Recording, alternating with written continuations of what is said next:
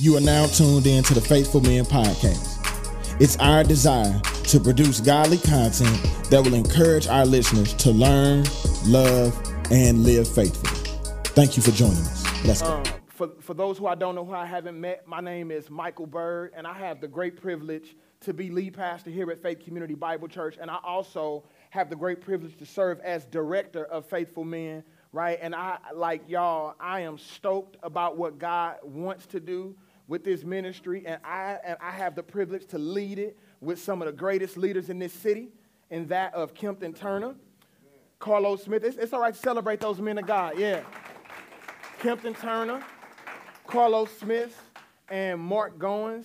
Y'all, we, we have been praying, y'all, for years. Y'all, I'm gonna tell y'all something. We, we done had, we, we ain't had no drag out meetings, right? But we done had some come to Jesus moments, right? But the Lord continues to pour gas on this ministry, right? And as long as the Lord is pouring gas on it, we want to fan the flame, right? So, so y'all, I, so we, we have we have a night planned tonight, y'all, where um, we've in, we've invited some of our friends to come up, and we're gonna have a discussion, right? But before before I do that, y'all, I wanna I wanna bring y'all into our minds a little bit as we think about this ministry of faithful men, right? And I, I kind of jotted my thoughts down, Pastor Loyd, so I wouldn't ramble right? So, so, so y'all, I chatted uh, with a friend a few weeks ago, and they shared with me that every so often, things change. Every so often, y'all, big shifts happen in our world, right? Big things happen, shifts happen that really shake up the rhythms of our life. And he shared that w- when this shift happens, y'all, it really seems to highlight all of the things that really need to change around us. And this pandemic, y'all, has played a major part in that shift. None of us, right, when we gathered here, right, last year, um, right beforehand, we knew that something was coming down the pipeline. We didn't know what it was. Next thing you know, a couple of days later, the world came to a halt.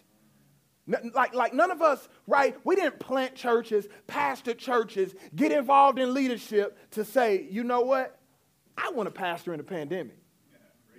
I, I, want to lead in a pandemic. I want to be a deacon in a pandemic. You know what? I want to be a Christian in the pandemic. Like, like none of us said that this pandemic, right, has been a major part of that shift. And it has really put really a magnifying lens on issues really that were already going on. Like, like, like these things that we see happening right now that's jacking up your Twitter feed, right? Cancel culture didn't start because of a pandemic. What it really did is reveal the hearts of the people who own Twitter. It reveals the hearts of the people who own Facebook and all that good stuff, right? Let me tell you, I don't be fooled. Media is controlling the narrative, right? They, they put in front of us what they want us to see, and, it, and, it, and, it's, allow, and, and it's causing division among us, right? Um, um that, there, that there's a lot going on, and, and this pandemic has just magnified that. But here's the thing, y'all. There's one thing, right? We cannot continue to ignore the shift. We cannot continue to ignore it because I'm going to tell you, we can either address it or it's going to run us over, right? There's so, y'all, there's so much division among us so much division among people. It's interesting that we read in Ephesians 2 where, like, where Christ tore down this dividing wall between God and man and also man and man, right? But this pandemic has caused us to build those walls back up. The ch- like we sing, there's power in the name of Jesus to break every chain. Jesus broke chains. This pandemic has happened, and we building chains all over again. Right? There's so much division, racial division, generational division, theological division, methodological division. Like we dividing over strategy. Well, this is how we reach people. Well, this is how we reach people. Like th- this pandemic has magnified a culture of people who love theology more than they love Jesus. Like this, this, this, this pandemic has really revealed that we've made it harder for people to be a part of the church than Jesus making for people to get into heaven. It's, it's bad. This shift, y'all, has caused attitudes to flare, emotions to rise, and relationships to be strained. And as I really, y'all, as I, as I begin to the, seek the Lord in my own time, as I sought the Lord, y'all, about this, right, and what our response to it should be, y'all, I was led to Philippians 2. Like, and I'm just like, man, like, like Philippians 2, right? A very familiar passage of scripture, right, that we've all heard, that we've all listened to. Watch this. If then there's any encouragement in Christ, if any consolation of love, if any fellowship with the Spirit, if any affection and mercy, make my joy complete by thinking the same way, having the same love, united in the Spirit, right? Intent on one purpose. Y'all, keyword there, same right? He, he was killing unity. I mean, killing disunity, killing division there. He said, same love, united in spirit, intent on one purpose. Here it is, verse 3. Do nothing out of selfish ambition or conceit, but in humility consider others as important, more important than yourselves. Everyone should look not to his own interests, but rather the interests of others. Adopt the same attitude as Christ, who existed in the form of God, did not count equality with God as something to be exploited Instead, he emptied himself by assuming the form of a servant, taking on the likeness of humanity. And when he had come as a man, he humbled himself by becoming obedient to the point of death, even death on the cross. For this reason, God highly exalted him and gave him a name that is above every name, so that the name of Jesus, every knee will bow. In heaven and on earth and under the earth, and every tongue will confess that Jesus Christ is Lord to the glory of God the Father, right? That helps us to see, right? There's no way that we can be faithful men if we ain't faithful to God. There's like, like, do you know that even when we are faithless, our God is still faithful? Right? And if we want, if we don't want to miss the shift that's happening, like we have to know that as men of God, we have to look for ways that we unify instead of focusing on areas that we don't. Right? By having the same mind, having the same love, and focusing on who Jesus is, counting others more significant than ourselves. Like, like I can focus in on, like, like, like there's so many ways that I've been offended in my life. I can either focus on it or get over it. Right? But when I want Jesus to be glorified, I just want to get over it. Right? Faithful men, y'all, is that. That's what we want to do, right? And as a faithful men ministry, y'all, we desire not only to encourage healthy, gospel centered, gospel saturated relationships, but we also, y'all, desire to encourage pastors, current and emerging leaders to learn love, and live faithful. Not because we don't want you to disappoint us, but we want you to please God. That, that, that's ultimately what it's about. Like, like, do we desire to see churches planted? Yeah, absolutely. Do we desire to see churches revitalized? Yeah, we do. Right? Do we desire to see leaders developed? Absolutely, y'all. But this happens, y'all. Let me tell you the only way that we can rally one another to live on mission is when faithful men intentionally develop faithful men. Let, let, let, me say it again, right? The only way that we can see lostness pushed back in our city is for faithful men to develop faithful men. Right? We see it in 2 Timothy 2 2. He said, That which I've told you, entrusted to faithful men who will lead others also, right? I call that the energizer bunny passage, right? Because once we energize the bunny, it keeps going and going and going, right? Like the only way for lostness to be pushed back in our city, the only way for, for, for us to be intentional on mission is for faithful men to develop faithful men. And it's our desire, y'all, through this faithful men ministry to produce content that will encourage you to do just that. Like, we want y'all to know, right? Like, as African American men, you ain't out here by yourself. Like, like, like, stop buying into this idea that you the only black dude out here doing it. It's not true, right? Don't allow no church plant network, don't allow no team to tell you, oh, there's no churches, there's no church happening over there. Because it's happening. You want to plug into what the Lord is already doing. Right? Like, like do we want to see churches planted? Absolutely, but that is not the only way to do ministry. It's not, right? Because I'm going to tell you something. If you plant a church with no deacons, it's going to be messed up. Right? Like, like, like, like, try, try, like try planting a church, right? And you, ain't, and you ain't got nobody to help you lead worship. Right, like, like try planting a church, try revitalizing the church, and you're the only thinker at the table. Right? Let me tell you this. I believe that when you find faithful men, you're going to find faithful women too. We shouldn't want to lead a church without having faithful women there either. Right? We, we shouldn't want to. Right? But, but, but what, I, what I'm getting at, y'all, right, is that we want to produce that content. We want to develop a stage and a platform where African American leaders, right, can begin to have content of their own to grow. Like, like we ain't got to wait on Zondervan Van and anybody else to publish our stuff.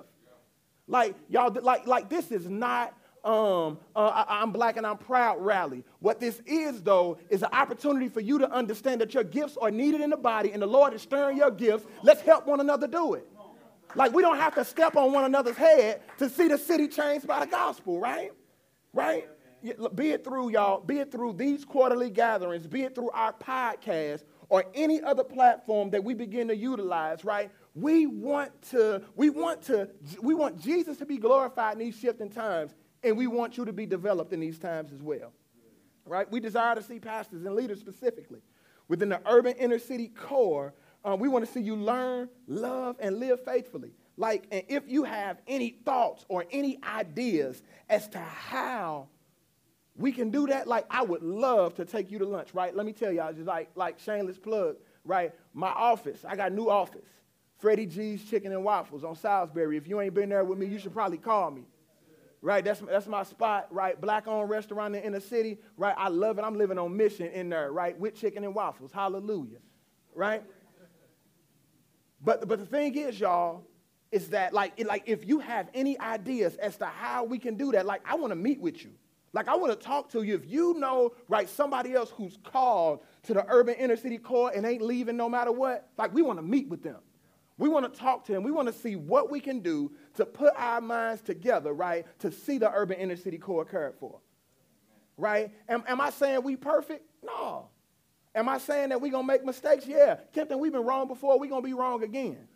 Right? But what we do want to see is God glorified in an area that feels uncared for and overlooked. Right? So, so while this pandemic is going on, y'all, what, what, what we did was, right, we had a conversation and we wanted to have a panel tonight. We wanted to have a panel to, to begin to start this conversation, right, about, about what it looks like um, to be faithful right, in the midst of everything that's going on, faithful in this shift, right?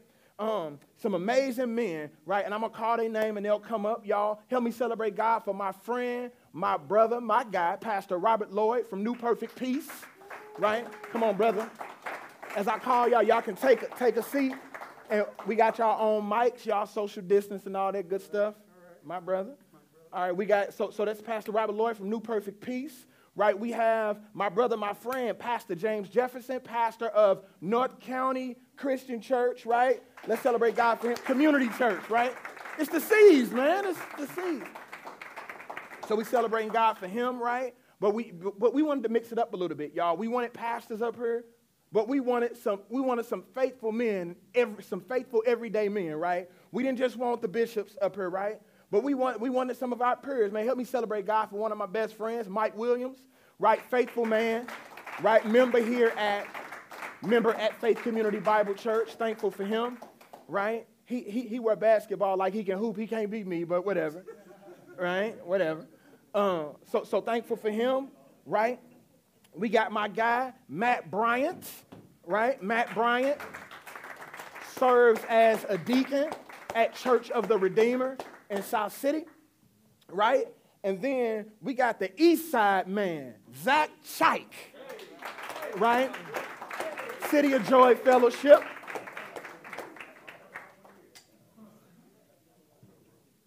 So y'all, um, we do we do have a few questions, y'all, that I'm gonna ask brothers. Let me have y'all to test y'all mics real quick, real quick, y'all. We recording for our podcast tonight. Testing. Testing. One two. One, two. Testing. Yep. Testing. Check, check, those of y'all who have wireless, check the bottom, make sure they on. It's on now. All right, Pastor Jay, you good? Yeah, we're good. All right, awesome, awesome. So shameless plug, right? If you have not checked out the Faithful check. Men podcast, right? You want to check that out on Spotify. We on Google Play. Um, Spotify, Google Play, and Apple Podcasts, right? You check that out, right? So far, um, we've had, we got three episodes. We're currently having conversations with different people about mental health in the inner city. So you may want to check that out. The last one was with, uh, with, with a counselor named Don Jones, and that mug set me ablaze, right? So, so make sure y'all check that out. So again, y'all, we have some questions, y'all, that we will walk through um, tonight. But if y'all have questions that you guys would like to ask, y'all can text those to me at 314 972 3357. And I would love to, to ask these guys your questions, right? Um, before we get into the deeper questions, right? What I would, uh, are you good? What, what, what I would love for you to do, like just go down, right, and, and just tell us one thing about you, right, that you just love, that you really want us, that you really want us to know, right? So Zach, starting with you, and we're gonna go down. One thing, Zach, that you want us to know about you. Hi, my name's Zach Chike, like he said, and I would say I love East St. Louis. That's my home. Yeah. So that's all I want you to know about Facts. Now, now I'm gonna tell you, if you follow him on Instagram or Facebook and all that, you know it. Him and his wife Jennifer, they they East Side proud, right? And and I man, that's that's encouraging to see. Yeah, yeah. Go, go ahead, Mike. I'm Michael Williams, and uh, I love family. Yeah, That's what I'm about, family. yeah. So good. Doctor. Yeah, I'll, I'll ditto, Mike. Um, I've been married to be 22 years in August. Amen. I have three children, and uh, I'm very fond of my family as well. And I have, I come from a large family, so a lot of siblings. Amen. I'm Jay Jefferson, and I'm, I, I echo the same. I'm faithful to my wife and my kids. Uh, Amen. I'm Matt Bryant, and finally met my bride, and been married a year and six months. Hallelujah. Amen. Amen. Amen. So, y'all, I wanted to do that just so you guys can really see just how diverse this panel is. Like, these, these guys are from different walks of life, right? All have different experiences, and they have a lot to add to the conversation. So, my first question, y'all, and, and, and y'all can jump in as, as, as you led, right? Um, my first question that I have is really that um, this COVID 19 pandemic, y'all, has really changed lots of things for us ministry, family, work, right? What, what, are, what, what, are some ways that you have found that helps you remain faithful in all of this? Everything that's been placed in your hands in the middle of a pandemic, what are some ways that you've, that, some rhythms that you've picked up that have helped you remain faithful in this season?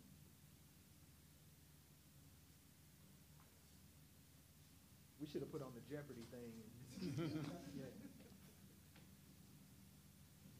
You mean faithful in general, or Just, just in general, yeah, just just across the board. Like because because really like with everything that's been going on, it's been easy to fall off. Like not only is it easy to fall off, but it's easy to fall off and nobody sees it. Right, but but how how have you? I, I agree with that statement, but I also think that if you are, um, if you're really looking at what's going on, it is easy to fall off, but it's also easy to lock in. Yeah, because the pandemic did one thing, did one, did two things. It either pushed you away, or it, it, it drew you in. I heard so many people talk about um, when the pandemic hit and all the kids were at school. It's like the kid, the parents were like, that was driving me crazy, right? And I, I didn't this new math and all this craziness or whatever, and I still don't understand the math part, right? Because you got to take this number and regroup it, and then take that number and regroup it. I was like, two plus two is four. Why are we regrouping stuff? right? But so it, it did one or two things. Either it pushed you away, it made you frustrated, and it pushed you away, or it made you see, I got some shortcomings, I got some things I got to work on, and it made you lock in with God and say, okay, God, I need you to give me the strength that I need.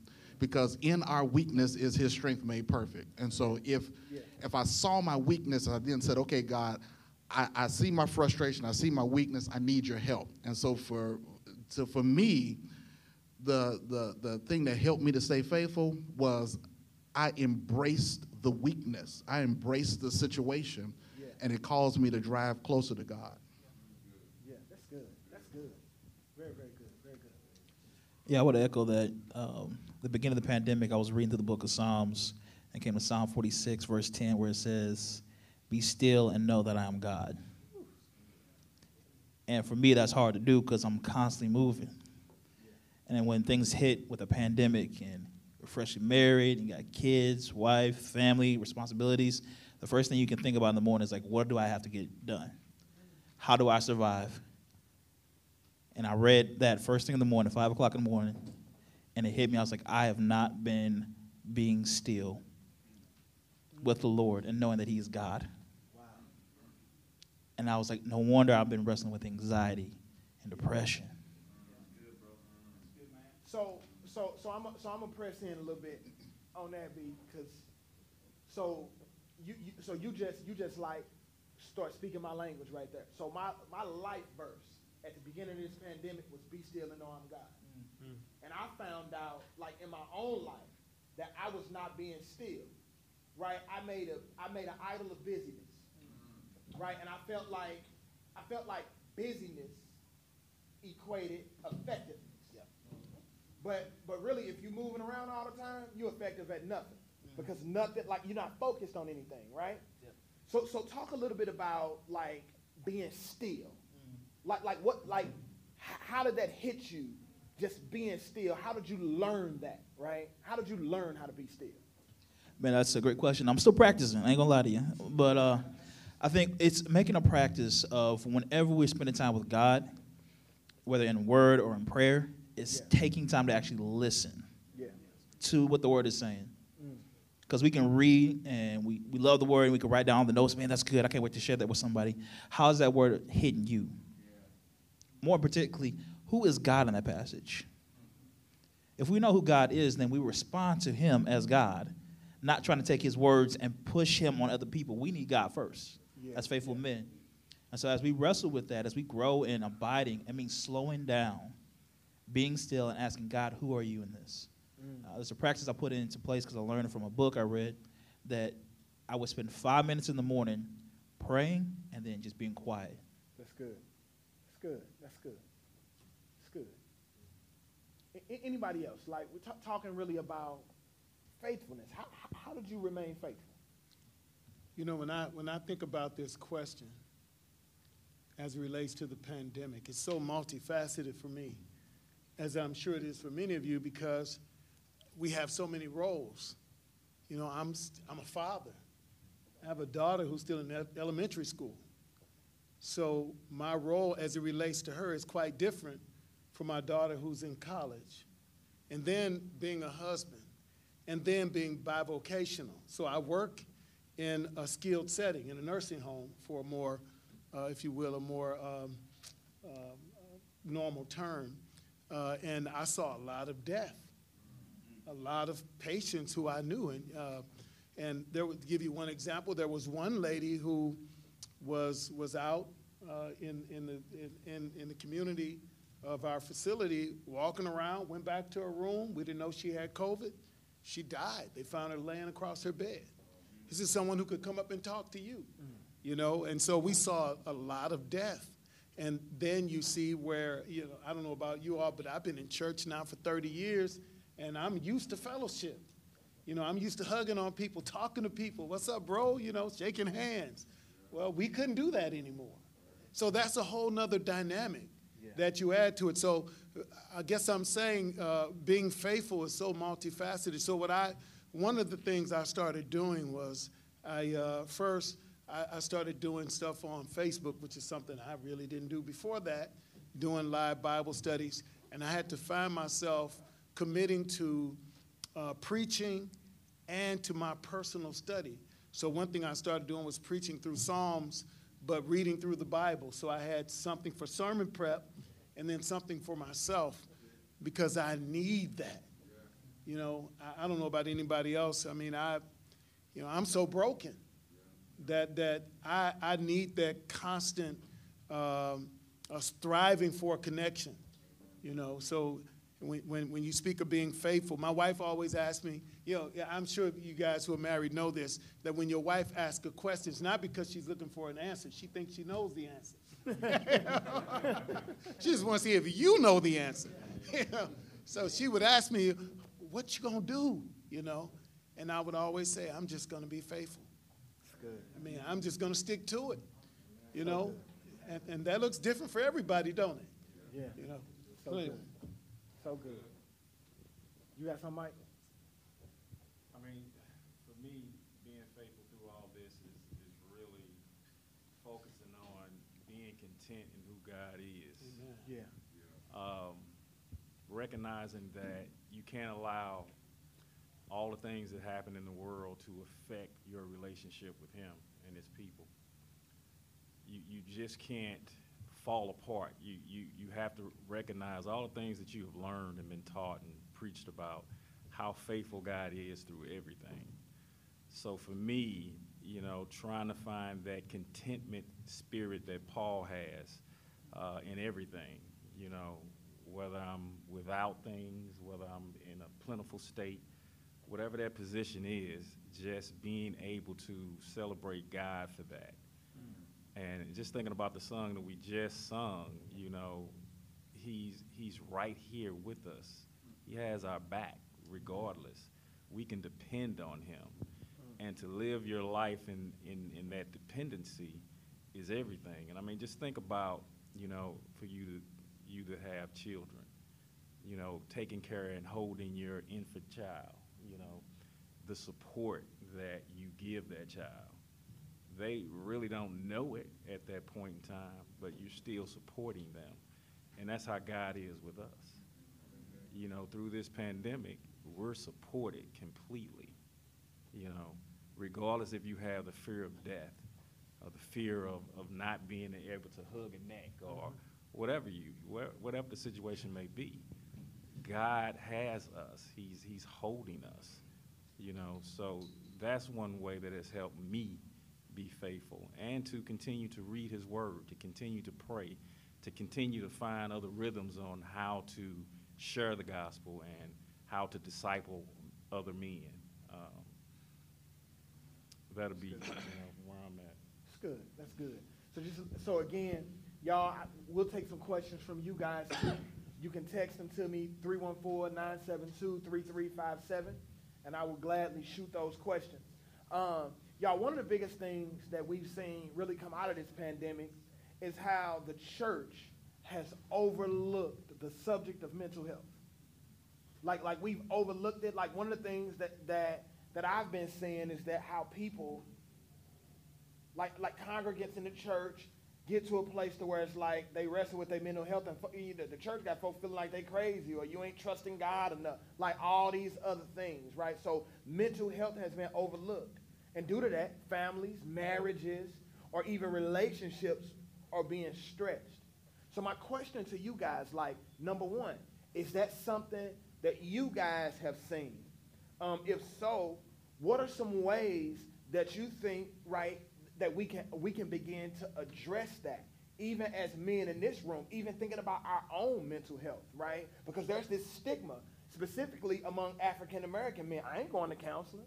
I ain't going to therapy. Like, and, and we find ourselves afraid to go. Why? I don't know, right? You know, but but but how? But have you seen that? What what are some ways you think we can address it? How would you encourage us to process and even think through that? One thing I would, I would say is, I think sometimes the church tries to take on too much. Mm. For example, I mean, good. I, I think we view mental health differently from physical disabilities, that we frown upon them. And so people tend to not even want you to be involved in their mental health issues Yes. until they explode. Um, me working in healthcare, and, and one thing I, I often try to say is, you know, we have compassion for people when they have strokes, uh, when they when they fracture an arm. We have treatment protocols for that. But if someone has depression or if someone is bipolar, we say they're crazy. We say, you know, something's wrong with them instead of having compassion. Um, so I, I think sometimes we shouldn't be ashamed to say, you know, maybe you need to get some mental health.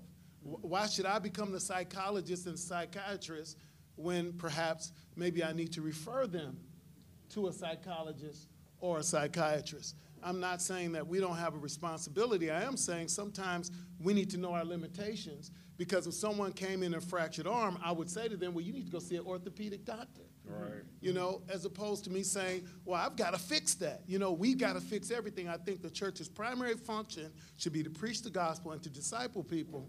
Uh, but for us to take on mental health issues, I'm not saying we shouldn't be concerned about those, but I think we do need to respect other disciplines. You know, uh, that's, that's my, I, I would agree with that, but I would also say, you know, it is a good thing for the church to acknowledge it, that it exists. Yeah. You know, when you, when you come up in some of these circles where the result of the problem of mental health is, is related to sin, you know, in some of these circles, opposed to, you know, sending someone to get some help for some, from a ser- serious situation. So I think that's important for the church to acknowledge, and I'm not just putting a plug for our church, but, you know, it, it. But, you know, when we went through that, that, um, those five weeks of mental health, it, it was very helpful, uh, especially for my wife, who, uh, lost her mom and, and her, her father, uh, within four months of each other. So to be at a church that would, uh, you know, come alongside and, and, and point out those things, opposed to a church that would just basically say, well, you need to just fall in your Bible and you need to Yeah. continue to pray and you need to, you know, that's a very big difference. So um, I think the church should definitely acknowledge it and, and, you know, point people out to where they can get that kind of help. absolutely. So, so in that same vein, this is this is more for the seasoned pastors at the table. Um, they looking at each other like, "Who are you talking about?" so, so, so, so I agree. I agree with you, Pastor Loyd, in that like the church tries to take on too much, right? Like the church needs to learn to be the church, right? Um, but there's this line that as pastors or even as leaders or even as disciplers, right? Zach, I see you even all the time discipling other dudes and pulling folks aside. So, so I mean, this is a question for everybody, right? Even as we think through that mental health idea, we have to know when we've reached that line that we can't take them no further. And we need to recommend somebody else, recommend them going deeper, knowing our own limitations, right?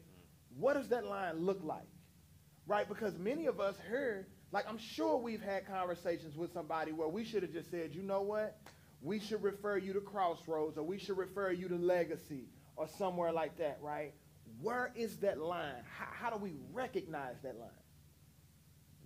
Well, I, I think the line starts with being realistic. Yes. Um, absolutely, Jesus can fix everything. Absolutely, Jesus can heal. Absolutely, he'll work a miracle. Absolutely. And at the same time, God has also placed a call on doctors. Yeah. Amen. And so we have to respect their call, just like we want them to respect our call. Mm-hmm. And when we get somebody and we sit down with them and they begin to talk with us, when once we recognize that when while we're trying to apply scripture to their situation, once we recognize that they have the inability to take the scripture, understand it, and then apply it, we then have to sit back and make an assessment and saying, okay, maybe they need to be brought into a place where they can understand. It's, it's, uh, so it, when I was in Wellston, when we had a ministry in Wellston, there was a young lady that came in, and she would come to church every single Sunday, and the music was going, and she'd be up here like this, and she'd be in the music, whatever, but she was high and lifted up.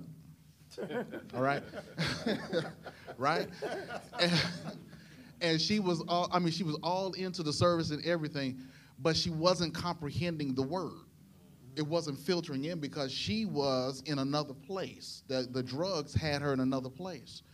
One Sunday, uh, uh, who, I forgot who preached that Sunday, and God led me to get off the piano. I walked down the center aisle while she was walking out, and I, and, I, and I told her one thing that God told me to tell her, and that was that God values you. when nobody else. Now that had nothing to do with drugs, right? But it's just that God values you. God sees you in a way that you don't even see yourself. She says she took that, and that was the first time that anybody had ever said, "You have value." She walked out that door, went to a rehab facility for 30 days. And when she came back, she heard the gospel like she never heard it before, and she received him. We have to know and understand. It's like arguing with a drunk. Mm. Why are you gonna why are you trying to minister to a person who's drunk? They are not in their right mind to understand or to comprehend. And yeah, I believe God can fight through all of that stuff, but we have to use we have to be realistic.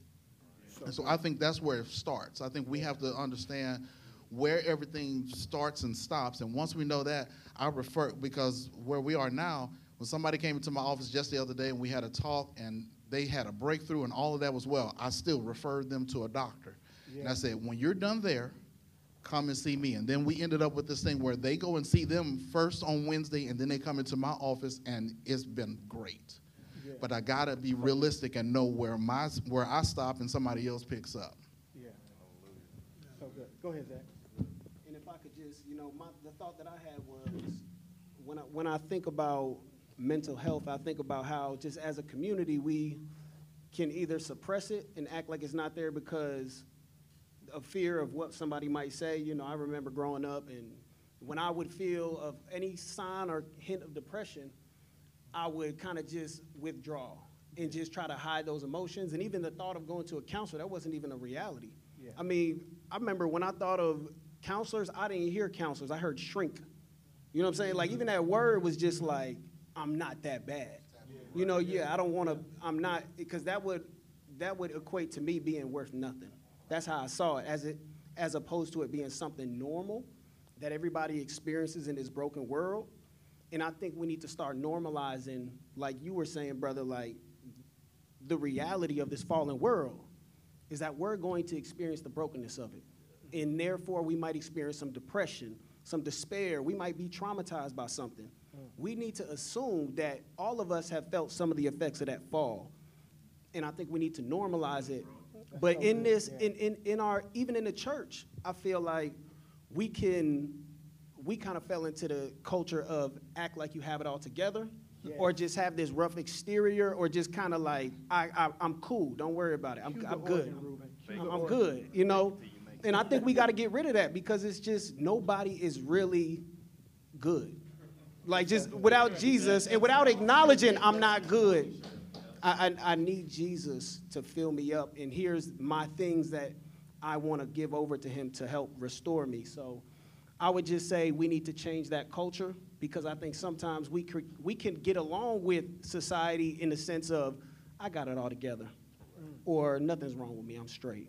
I, can, I- can I say something I have not said publicly? Okay, I've, this will be the first time I've said this publicly. On January 4th, I, I have a rental property that one of my nephews lived in, and we are 24 days apart. His mother, who was my oldest sister, and my mother were pregnant at the same time. So we grew up like twins, like brothers. We've just been really close. And he rented my property from me, and over the weekend, someone knocked my mailbox down. So he was, he called me at about 11, 11:15, uh, January 4th, and said, hey, I'm going out to the mailbox. Uh, I'm gonna prop it up until you can get it fixed. And I said, okay, and we talk, and we always in our conversation with, love you. He said, love you too. Hour later, I got a phone call from the tenant next door. He called me crying. He said, Robert, there's been a bad accident. My nephew was hit in front of my house doing me a favor and was killed. And that crushed me. That crushed me. I mean, it hurt me to my heart. Elder in our church, we had lost an elder two years ago, and I, I was crushed. I mean, I was crushed. And I was carrying guilt that I hadn't told anybody about because I felt like, man, if I would have fixed that mailbox, he wouldn't have been out there. And I had to go see a counselor.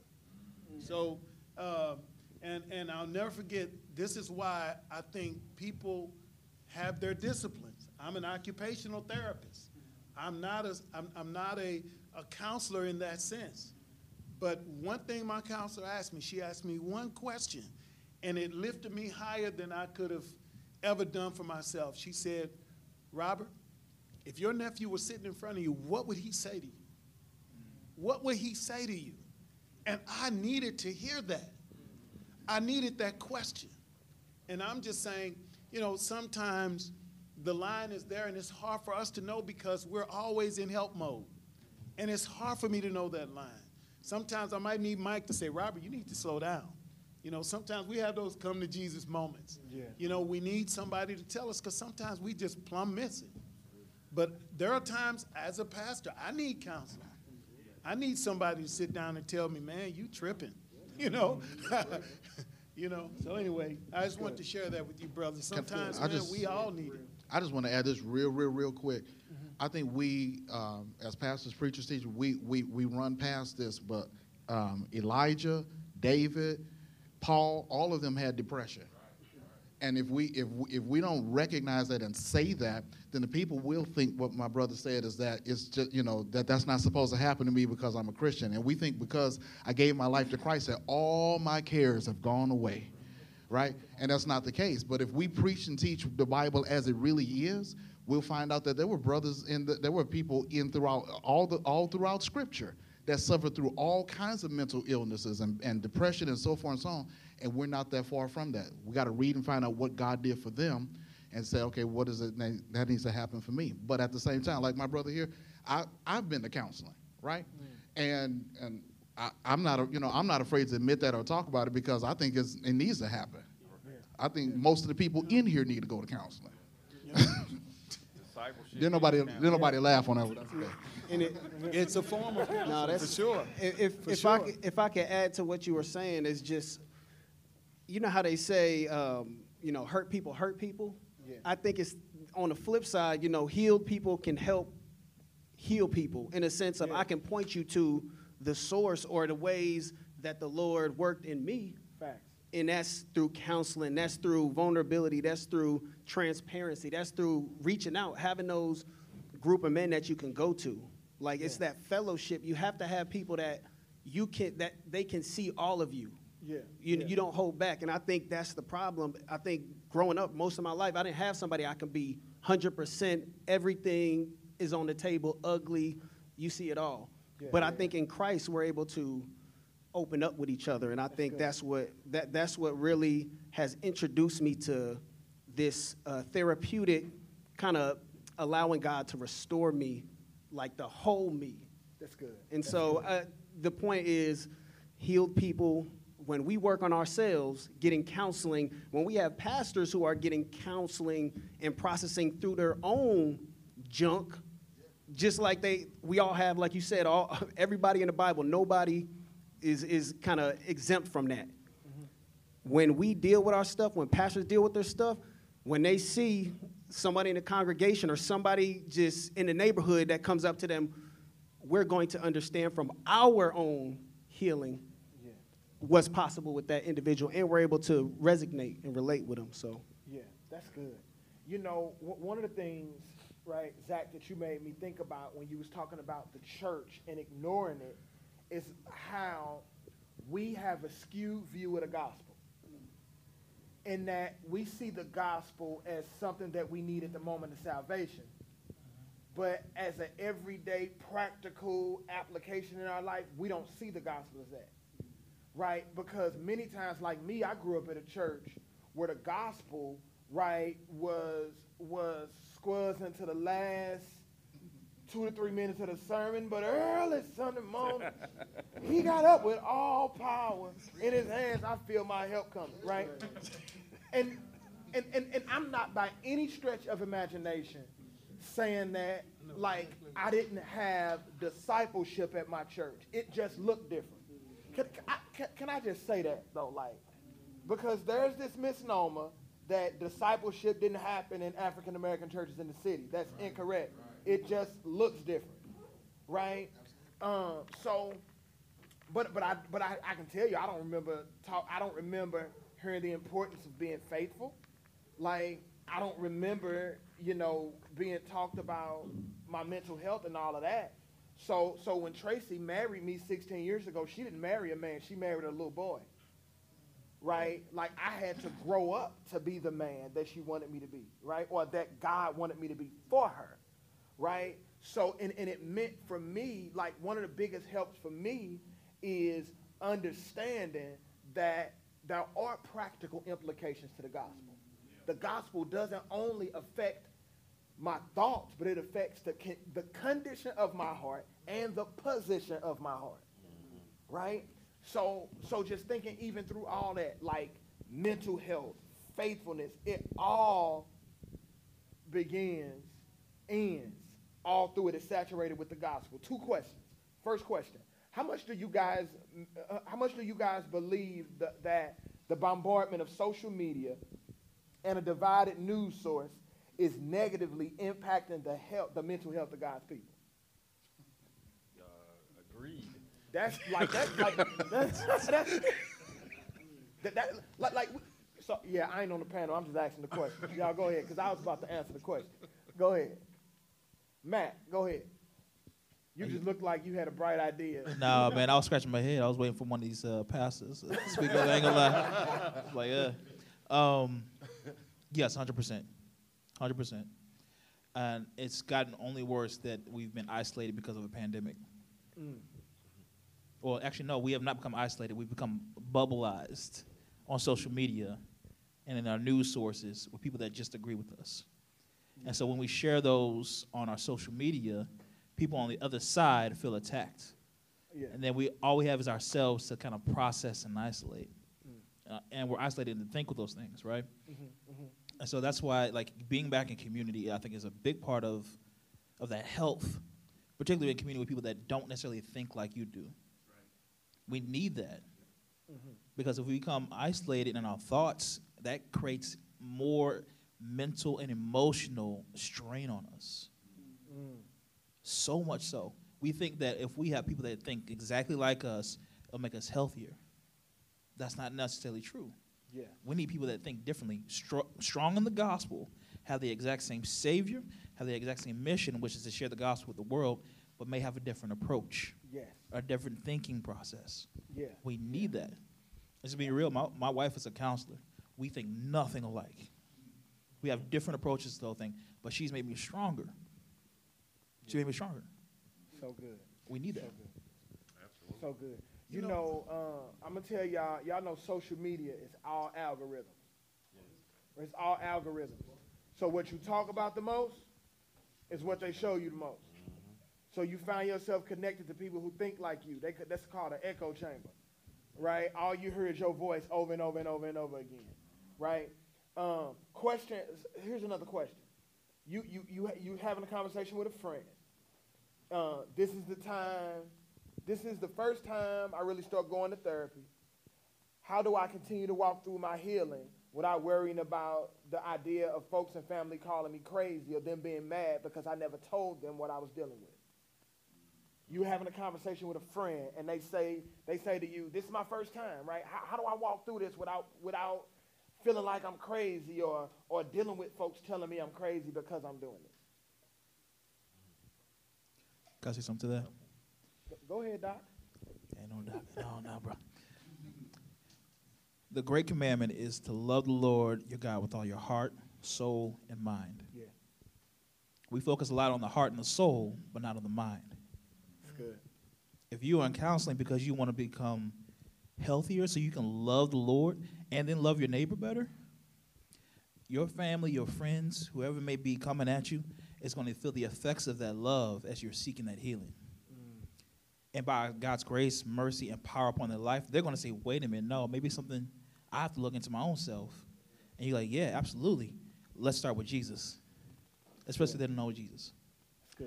I would agree with that, but I would also say, you know, sometimes the, the battle that the person is having is within themselves and not actually the family members that are, you know, supposedly communicating is like uh, my older daughter um, had found out that she was pregnant out of wedlock, and we had a family function on Thanksgiving, matter of fact. And she came in and uh, she didn't speak to anyone. Later on that night, she got up and said, you know, no, nobody wanted to speak to me. I'm, I'm just going to leave out of the blue. But it was her guilt that was causing her to respond that way. So a lot of times is what we have put in our mind, uh, these algorithms, like you stated, that cause us to think that my family may be looking at this situation that way. So one way to communicate that is, is this your friend, your family member, or is this you? You know, That's good. That's good. It's very Pastor good. Jay, go ahead. No, I'm amen to both of them. Oh, amen. Was you about to say something, Zach? Go Yeah, I was gonna say along those same lines is that it's usually a battle that's going on inside of you. And I think we need to push each other as I'd want to push myself to, to find peace with the Lord in my situation. And realizing that I'm going to counseling to use it as a grace in my life to help reveal something that's going to transform me. And I believe in the power of counseling in, in me doing some soul work and learning my narrative and, and fleshing through some of these things that are, you know, going on in my life. And that on the back end, when I'm coming out of this, I'm gonna be a better person. The Lord's gonna make me more whole than I was before. And so I, I think there needs to be a peace in the individual, because then no matter what, if your family is upset or, you know, making you feel a certain way, if you have peace in your heart and you know the meaning and the why behind why you're doing what you're doing, I think there's a way to, you know, navigate that relationship without feeling like you got to burn bridges or, That's good. you know. So good. I would, I would offer some advice to the person and say that if, if you had a physical issue, you would, I couldn't imagine you saying, well, I'm not gonna take my medicine because they're gonna tease me if I don't take my medications. I, I would imagine that you're gonna say, I don't care what you think, I'm taking my medication for my own physical health. I would encourage you to treat your mental health the same way. If it's going to benefit you, you take it. And here's why. Because the people who really care about you, one, they want to see you healthy. And then the other thing is, you'll be able to function in your role, like if you're a father, for your children, for your wife, if you are married, if you work on a job, it's going to help you to be more focused. So the people who matter most, and then think about this God will be most glorified out of you for you taking your medications. So, all parties who are involved in your life, who play an active part in your life, will benefit from a healthier you. So, I would advise you that if you think this is something that you need for your own health, that you do that. And, and don't expect ever that when you do the right thing, everybody's going to clap for you. Look at our hero, Jesus. Mm. Yeah. So we shouldn't expect that everybody's going to be supportive.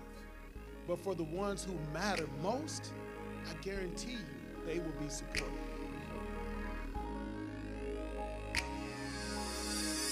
Thank you for listening to the Faithful Men Podcast. If this podcast was beneficial to you, go ahead and subscribe on all of our socials at Faithful Men STL. Please share this with others that they may learn and benefit from this content as well. And remember, it's our desire to produce godly content that will encourage all of our listeners to learn, love, and live faithfully. God bless.